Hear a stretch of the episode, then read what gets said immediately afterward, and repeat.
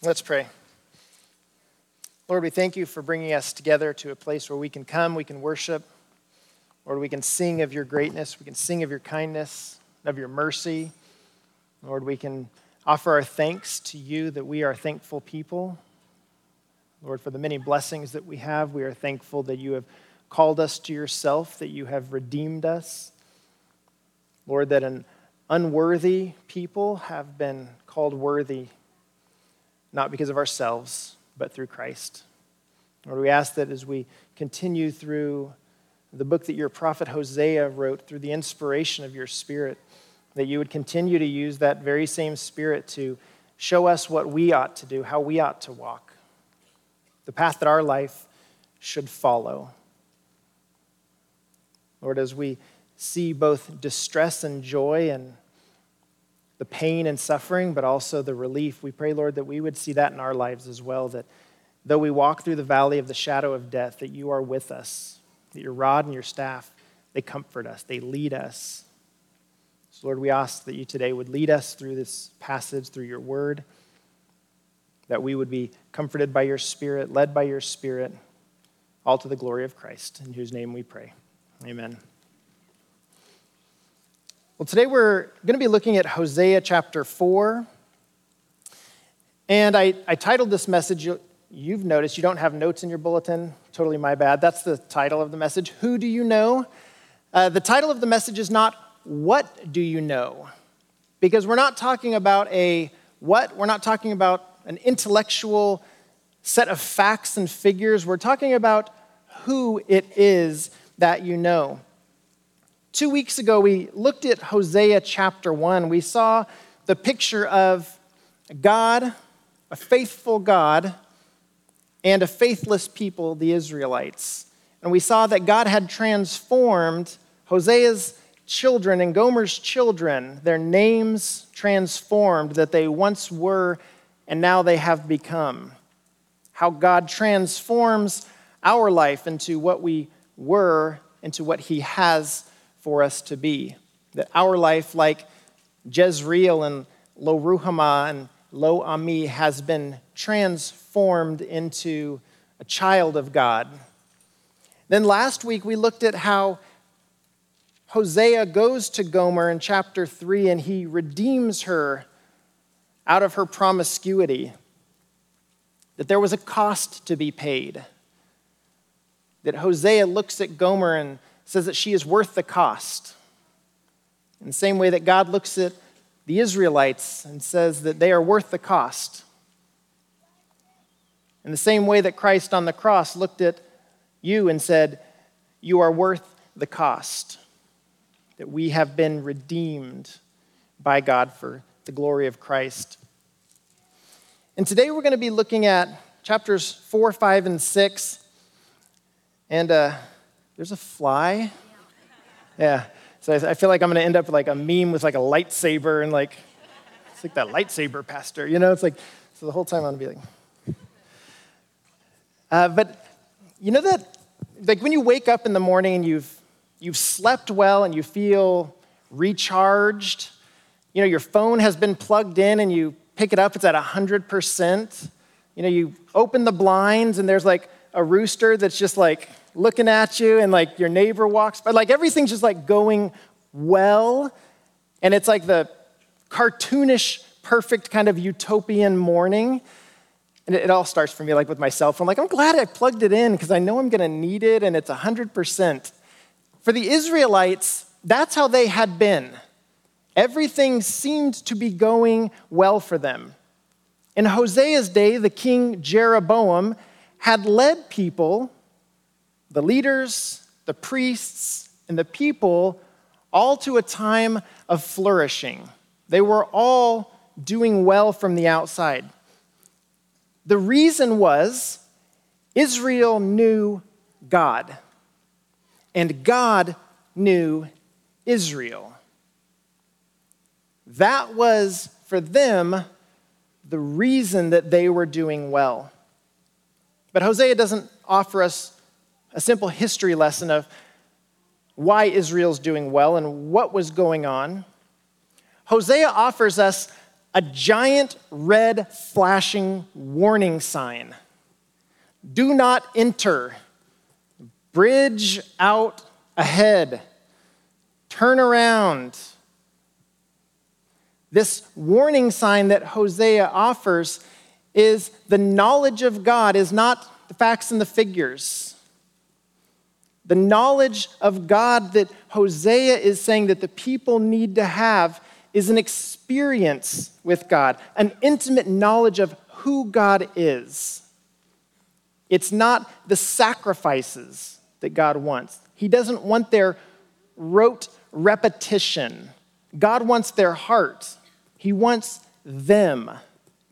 And Hosea's giant warning sign to us is your phone's at 1%. You thought you were plugged in. You have not been plugged in. They were plugged into their prosperity, but not plugged into God. And Hosea is telling them, You've missed the signs, you've missed what's going on here. Their intimacy with God is turned into indifference, and Hosea lays out the charges against the people. He starts in verse 1 and he says, Hear the word of the Lord, people of Israel. This is chapter 4. For the Lord has a case against the inhabitants of the land. And here's God's case against the inhabitants of the land there is no truth, no faithful love, and no knowledge of God in the land. There's no truth, there's no faithful love, and there's no knowledge of God in the land. They had taken what they thought was a semi decent attempt to do the things without the heart. And that led them toward their own sinful indulgences, their own idolatrous practices. And God ultimately tells them that my people are destroyed for a lack of knowledge.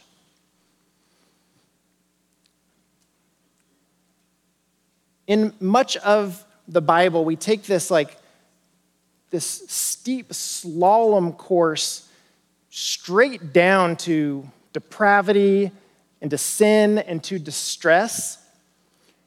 But the bottom of the slalom is never where the story of God ends. The Israelites, after hearing this, were in their own distress. And in that distress is when they find their hope. So we're going to take that same walk with them through their distress and see the hope that Hosea offers because it's not distress if we have a true knowledge of God, if we have truth, faithful love, and the knowledge of God, we don't end up like the Israelites. Let's read chapter 4, the first six verses. Hear the word of the Lord, people of Israel. For the Lord has a case against the inhabitants of the land. There is no truth, no faithful love, and no knowledge of God in the land. Cursing, lying, murder, stealing, and adultery are rampant. One act of bloodshed follows another. For this reason, the land mourns and everyone who lives in it languishes. Along with the wild animals and the birds of the sky, even the fish of the sea disappear. But let no one dispute, let no one argue, for my case is against you, priests. You will stumble by day, the prophet will also stumble with you by night, and I will destroy your mother. My people are destroyed for a lack of knowledge. Because you have rejected God, I will reject you from serving as my priest. Since you have forgotten the law of your God, I will also forget your son. So Hosea is telling these people that the result of what you've done, the result of no truth, no faithful love, no knowledge of God, is verse 2 cursing, lying, stealing, murder, adultery, one act of bloodshed. And then in verse 3, for this reason, the reason of you don't have knowledge of God, you don't have truth, you don't have faithful love, everyone suffers. In the land, everyone suffers because the people have turned their back on God. There's no truth, there's no love, and there's no knowledge. Having no truth and no love and no knowledge of God leaves them with nothing. They're just a people out on their own. But it also says to us that there is truth, that there is love, and there is knowledge of God. What God is saying here is not his subjective opinion. What God is saying is this is objectively, verifiably accurate. These people do not know the truth. And for us, that anticipates Jesus, who says, I am the way and the truth and the life. That they have no truth, and we look and say, but there is truth. We know the truth, the way, the life. There is no other, Jesus says in John 14, 6. I am the only way, the truth, and the life. Verse 4, Hosea goes on and he's looking specifically at the priests. The people of the land aren't off the hook, but he's starting with the priests. And the priests of the day were the people who were educated, they were literate, they were supposed to take what God had taught in the law and give that law to the people, that the people could obey and do what God was calling them to do. They knew and were supposed to have an intimate knowledge of God. So Hosea starts with let's not get this mixed up. My case is against you, priests. Verse 6 My people will be destroyed for a lack of knowledge.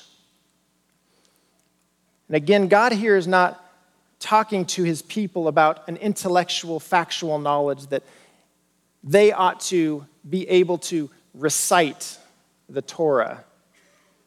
He's not telling them that they need to have memorized all of the laws. What God is telling them is, you don't have knowledge of me. You don't know who God is and what God expects of you. And unfortunately, God can't be known through secondhand stories. You know, my dad worked at the juvenile hall for a long time, and many of the kids that ended up in the juvenile hall didn't have a lot of life experiences. And my dad would often ask them, Have you ever been out of the county? Have you ever been out of the state? Have you ever been to the beach? Have you ever swam in the ocean? And he said that the ocean, going to the beach, was something that almost none of them had ever done. They'd never been to the beach, never swam in the ocean. And so he'd say, Well, it's kind of like a pool or a river, but there's waves and it's salty, and if the wind is blowing, the wind will whip against you. And you can try to describe what it's like to be in the ocean but it falls short of actually being in the ocean. You can't accurately give someone a secondhand experience of what swimming in the ocean is like.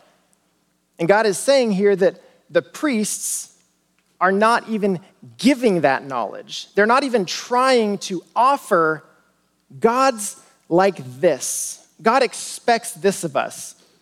It says in verse 6 My people are destroyed for a lack of knowledge because you have rejected knowledge. They don't have knowledge of God because they've rejected it. To reject the knowledge of God is very different than you don't have the knowledge of God. And they neither have it nor do they accept it. So the priests are out there. In John chapter 17, Verse 3, Jesus says, This is eternal life, that they may know you, the only true God, and the one you have sent, Jesus Christ.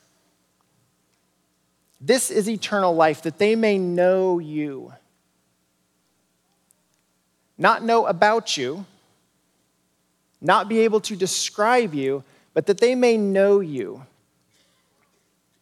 When the Bible uses in, in the Old Testament, when the Bible uses that word, it's a Hebrew word yada, almost always the context defines how the word is supposed to be translated. And that word most often is translated as a sexual intimacy. That God is calling these people to understand Him in a way that is deeper than a handshake.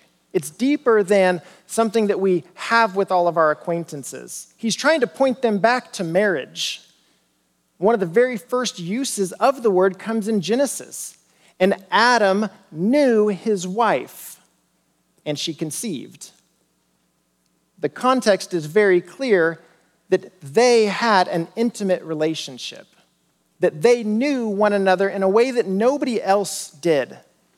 And what God is saying is the priests don't have that intimate knowledge of God. They lack the knowledge and they reject that intimacy with God. God offers to know them, and they have walked away and told God, We don't want to know you.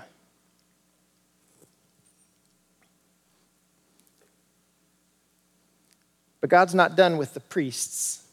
In verse 7, the more they multiplied, the more they sinned against me. I will change their honor into disgrace. They feed on the sin of my people. They have an appetite for their iniquity. The priests were paid by the sins of the people the people would say, I've sinned and I need to offer a sacrifice. And the priest would say, You've sinned, you need to bring a sacrifice. And what God's recognizing is when the people sin and the priests get rich, the priests then look at the people and why would they want to give them any knowledge of God? If the priests can keep the people ignorant, the priests gain. The priests win when the people lose. The more they, the priests, multiplied, the more they sinned against me. They feed on the sin of my people. They have an appetite for iniquity. The people, the priests, who are supposed to be the ones teaching them about God, have a lack of knowledge, and they've rejected the knowledge of God because it was in their best interests. If they continue to reject God and reject the knowledge of God, they get more. They continue to win, and they have a growing appetite for sin. As we, as Christian people, look at this, it's easy for us to say, well, our leaders are bad. And if our leaders are bad, how can I be expected to do anything different? How can I be expected to do anything different if the priests are leading the people away? If the God ordained leadership are leading people away, then it's not my fault. I can't be held responsible. But God calls all of us to responsibility. Whether the leaders are good or bad, God calls us individually. Look at verse 9. The same judgment will happen to both people and priests. I will punish them for their ways and repay them for their deeds. We have no excuse for someone else leading us into sin. We have no excuse for someone else doing the wrong thing and for us say, well, I just did what they did a very common thing that my kids like to use. Well, she did it first. Why are you mad at me when they did it too? It never works. And in the same way, it doesn't work with God for the people to say, but the priests have no knowledge of God. The priests rejected you, so why am I the one in trouble? Because God says, The same judgment will happen to both people and to priests. That we don't have an excuse when we come to God and say, I don't have an intimacy with you, I don't have a relationship with you, I don't have knowledge of you because someone hasn't taught me, because someone hasn't given me that. Because God calls each of us to say, I want to know who you are. If I go to my wife every day and tell her I love her and show her that I love her, she's going to believe that I love her. And in the same way, what we do, how we act towards God, shows God what type of relationship we expect to have. Do we desire a knowledge or do we reject the knowledge of God? Because, in the same way, I can go home and have no conversation, no interaction, and my wife would not think that I love her. If we have no interaction with God, if we have no time of prayer, no time of Bible reading, no time of godly fellowship, we're rejecting the knowledge of God. And God calls us into this intimate relationship that we might know Him. Look at verse 10. Continuing now with both the people and the priests, they will eat but not be satisfied. They will be promiscuous but not multiply, for they have abandoned their devotion to the Lord. They will eat and not be satisfied. It's a picture of the priests receiving the offerings of the people. They're eating what the people are bringing to them, but they're never satisfied. Sin does that. You can have all of the sin that you thought you'd want, and you're still never satisfied. I used to be addicted to video games, and it was an all consuming addiction. And if you've never had an addiction, it's hard to understand addiction. And my addiction wasn't substances or, but it had a hold on me. I slept and dreamt about it. I went out of my way and pushed everything aside to get it. And it was sin for me. I knew it was sin for me.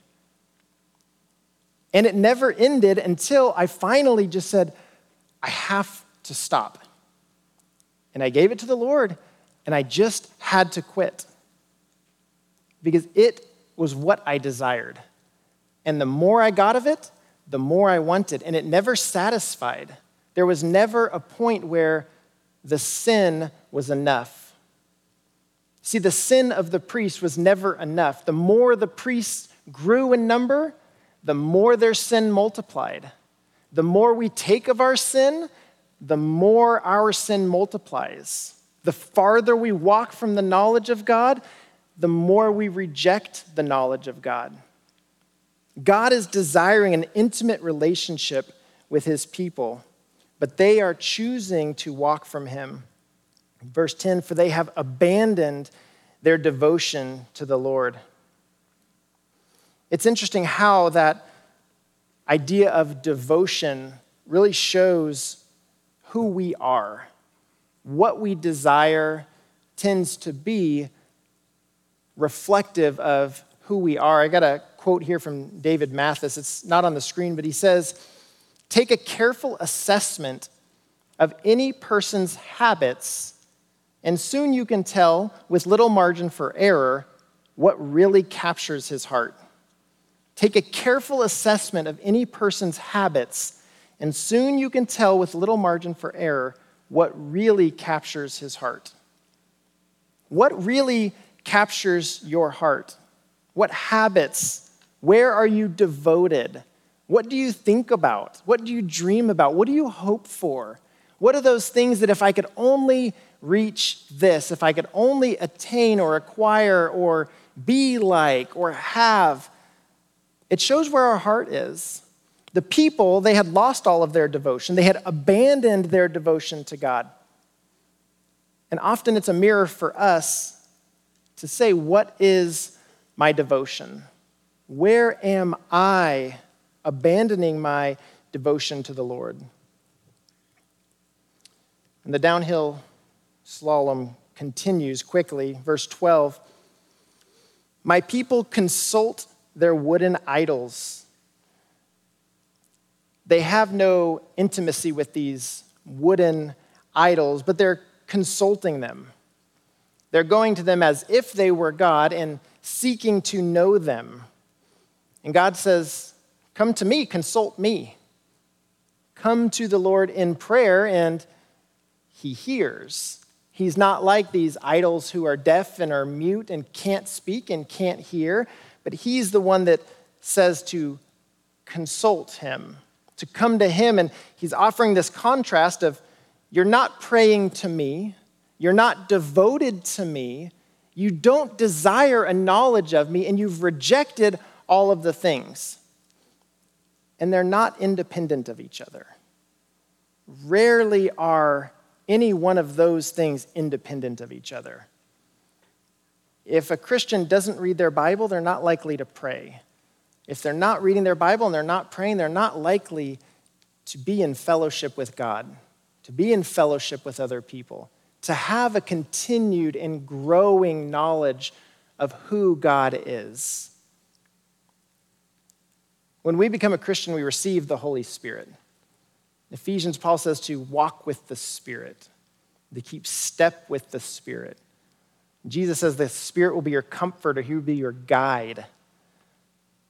And having these pictures of we need to know God, we need to consult God. Verse 12, their divining rods inform them. Because God calls the Bible to inform us. And they're seeking these other things to consult and look for answers. They're seeking other things to inform them. They're seeking human wisdom, a block of wood. That the people around them say, Here, take this block of wood that we've carved into an idol and ask it questions. Let it inform you. It's ridiculous. Like, I, I see the smile, like, I would never ask a piece of oak to help me, right? That's ridiculous. But we use all kinds of conventional human wisdom to make decisions, and as long as someone says it convincingly, we're likely to believe it. God is saying here, don't let the idols be the ones you consult. Don't let the rods which are supposed to make decisions for you be the ones that inform you that God has offered to be the one to consult, to be the one to inform you. And then the reason is a, a spirit in verse 12 of promiscuity leads them away. He goes all the way back to Gomer and he's reminding them that it was first the, the spirit of promiscuity. Chapter 1, verse 2. Go and marry a woman of promiscuity and have children of promiscuity, for the land is committing blatant acts of promiscuity. Now we're getting to some of those blatant acts of promiscuity. You've rejected the knowledge of God, you've abandoned your devotion, you're consulting idols and asking them what you should do. And God is saying that this is the spirit of promiscuity, that this is your spirit of idolatry that's desiring to walk away from the Lord. Then 13, he continues, they sacrifice on the mountaintops they burn offerings on the hills and under oaks, poplars, and terebinths because their shade is pleasant. And so your daughters act promiscuously, and your daughters in law commit adultery. What a sad turn this takes. They go up to the mountains because the closer they get to God, they feel like this will be a good thing. So, throughout the Old Testament, we have this picture of these high places that are generally not what God wants them to do. And they go to these specific places and they set up these altars and they idolatrously worship whatever happens to be their idol for the day. And Hosea is saying, You've gone up and you've burned offerings and you've, you've picked a nice, pleasant place in the shade because everything seems to be going so well. And your daughters act promiscuously, and your daughters in law commit adultery. The priests were supposed to lead the people. The people were supposed to lead their daughters and their daughters in law. And from the top down, from Jeroboam, who was the king, a wicked king who did the same wicked things that the other kings did, the priests who turned away from God, the leaders, the families that turned away from God. And now we have it trickling all the way down to your daughters and daughters in law committing adultery. Who is it in your life that looks at you and says, This is how I should act? Who do you model your life to? There are always people watching. There are always people. If it's not your kids, it's your neighbors. If it's not your neighbors, it's somebody's watching your life because they know you're a Christian. Coworkers. I've had coworkers. And as they know more about you, they're watching. And it's sometimes years later that they're like, I knew you were a Christian, and I was waiting to see whatever. I was waiting to see what was going to happen when something happened, when this situation happened, because they want to know Are you devoted to God? Do you have an intimate and deep knowledge of God? And the sad thing here is they've led their daughters in law and their daughters into promiscuity. They've led them to somewhere that they should not be following. Do you get that? The men led their daughters into promiscuity. The men led their daughters into prostitution.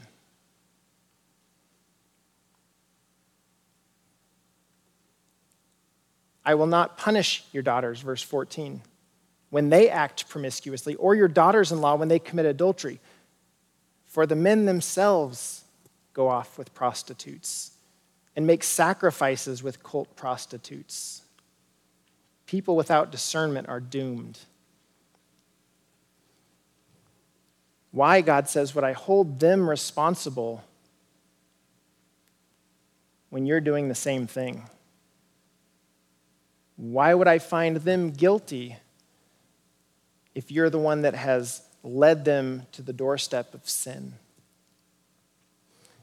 In this passage here, from verse 11 to verse the end of 14, it's kind of bookended by these proverbial statements. Verse 11 promiscuity, wine, and new wine take away one's understanding, and then people without discernment are doomed. We have this bookend of promiscuity, wine, and new wine. You know, your misplaced passions cause people to be without discernment and cause them to be doomed. The solution to all of this is a knowledge of God. The solution to all of this is just asking, Who do you know? What is it about God that I want to learn? What is it about God that I need to see in my life reflected better so that the people who see me see that I am devoted to God, that I have a knowledge of God, that I accept the knowledge of God.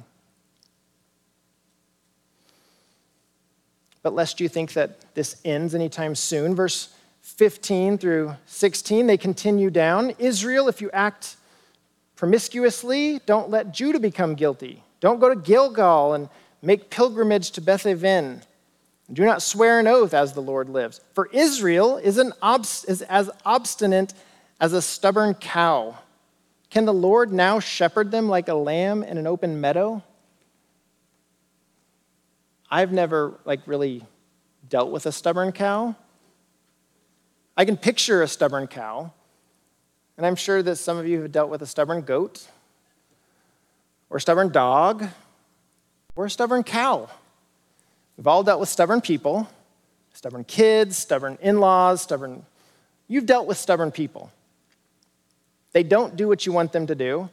And half the time, I think it's just because they, want, they don't want you to do it. Like you're saying, I, just want you to do this one thing.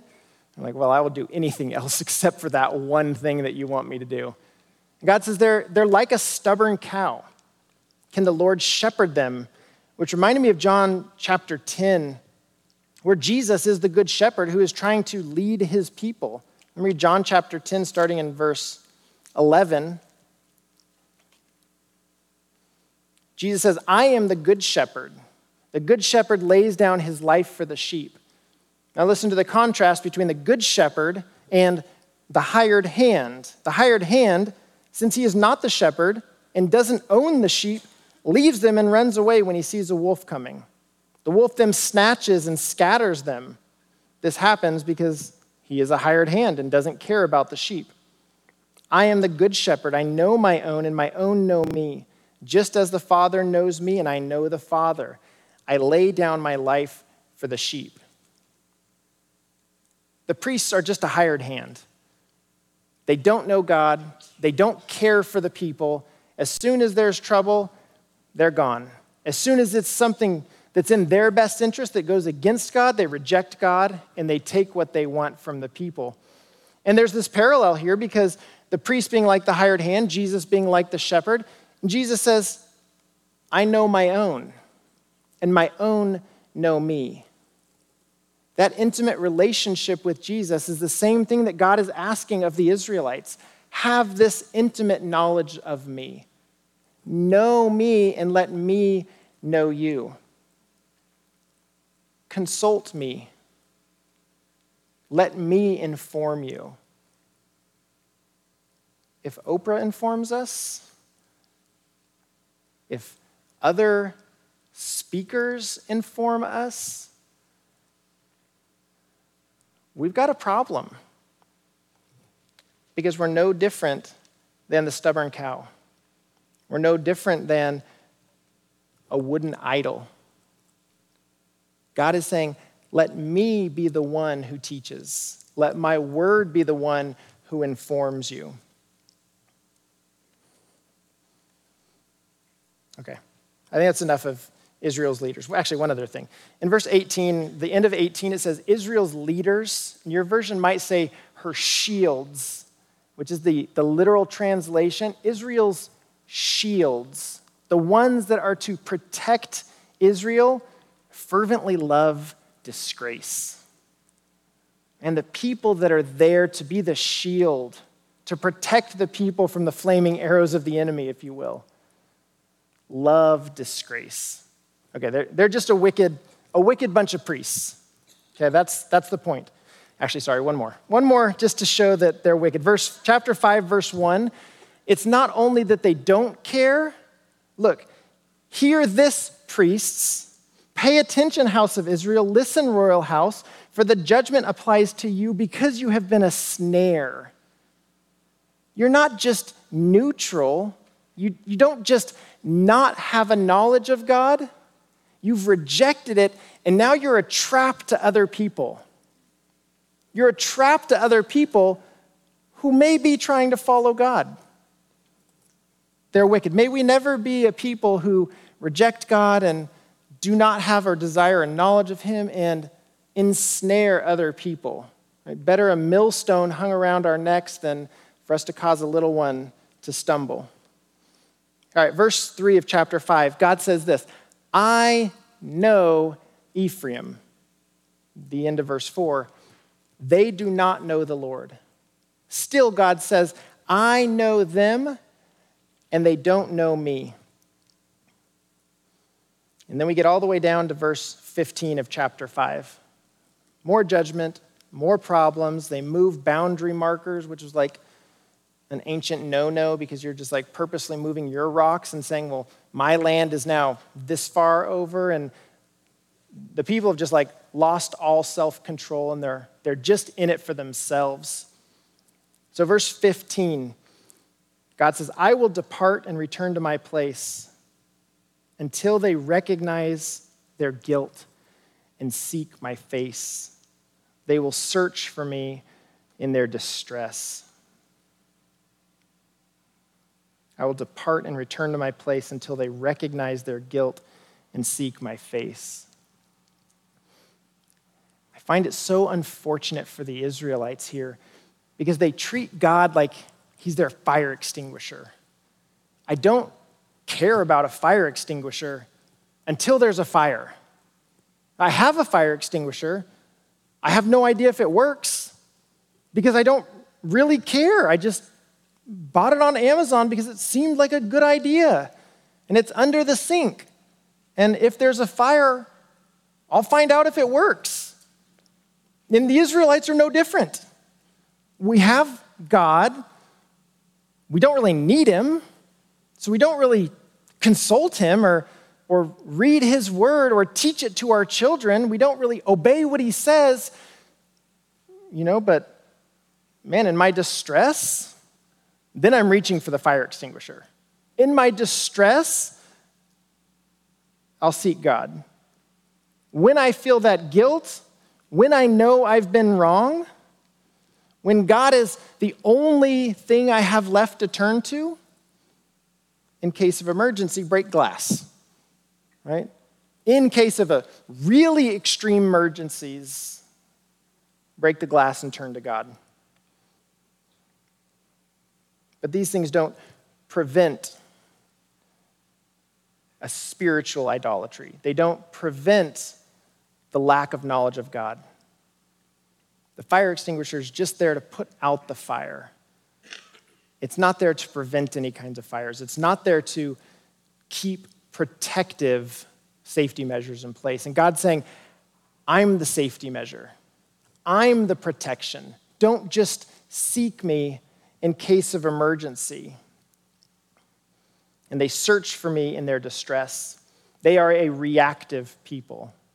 They have no proactive seeking of God. They seek God when they need God. That can resonate sometimes, right? I seek God when I need God. I pray when I need God. I read when I need help.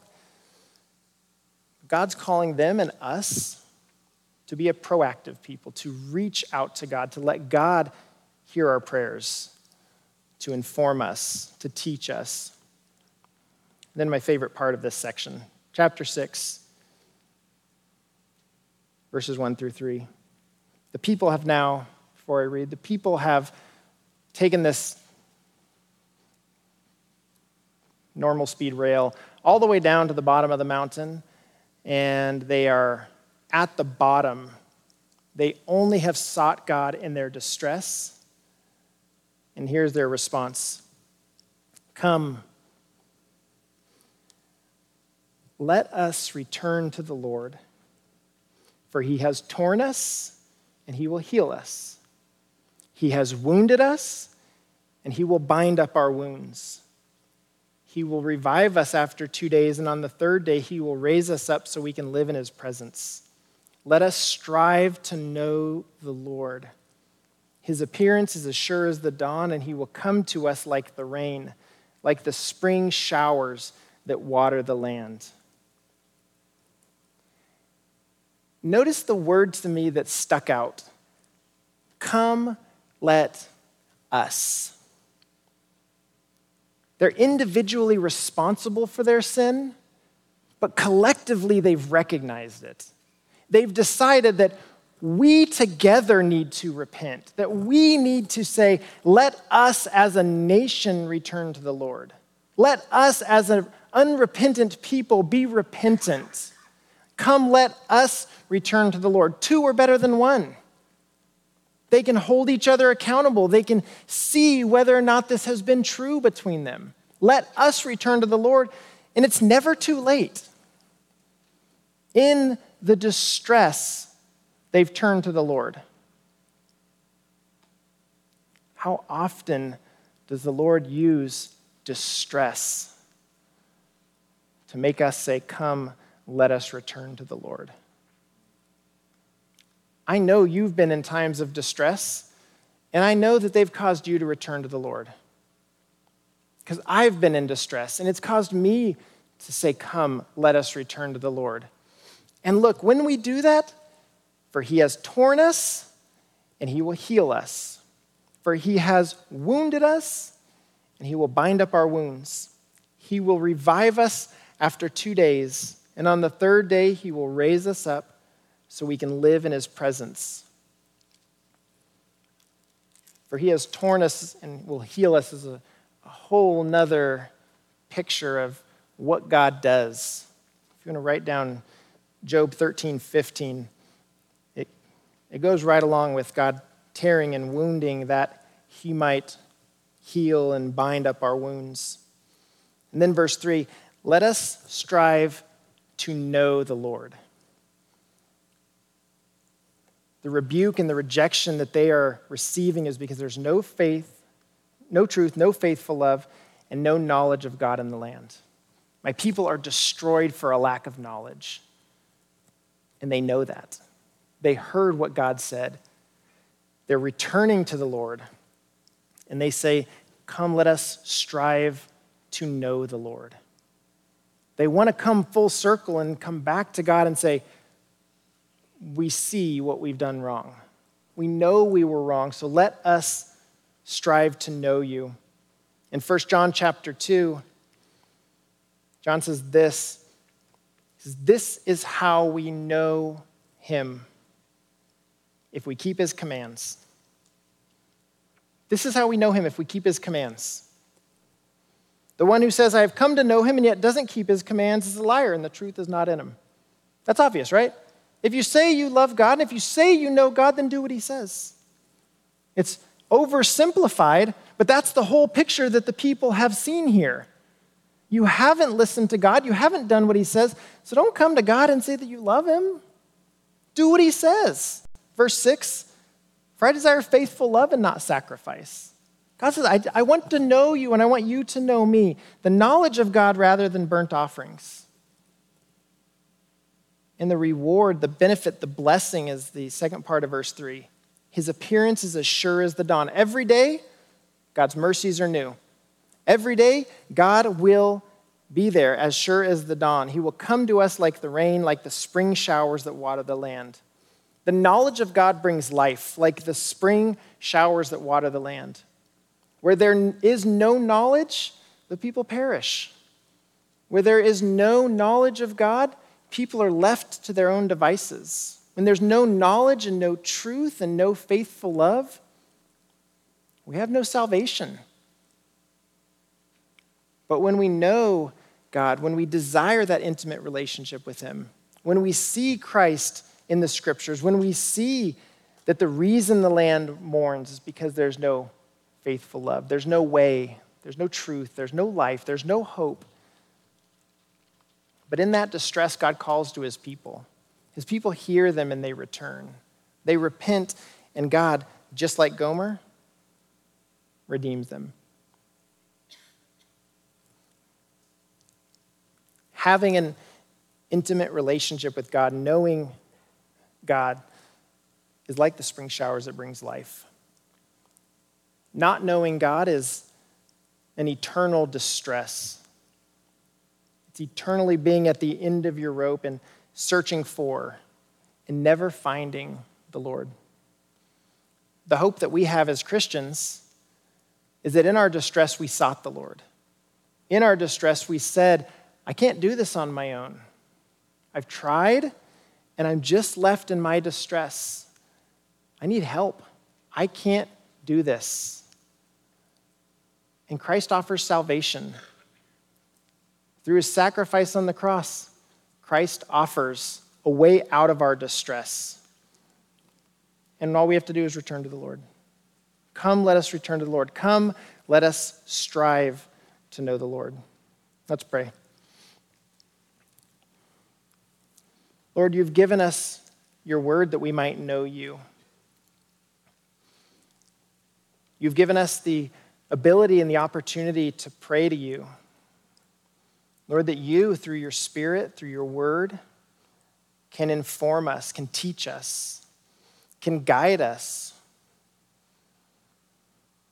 Lord, I pray that we would see the Israelites, that we would see the way that they falter and we would not be the same, that we would see the warning. And we'd also see the hope of repentance. Lord, you call us to repentance out of our distress. You offer forgiveness. You offer hope. You offer to restore that we might regain that intimate knowledge and that intimate relationship with you. Lord, may we be faithful in that as a husband is to his wife.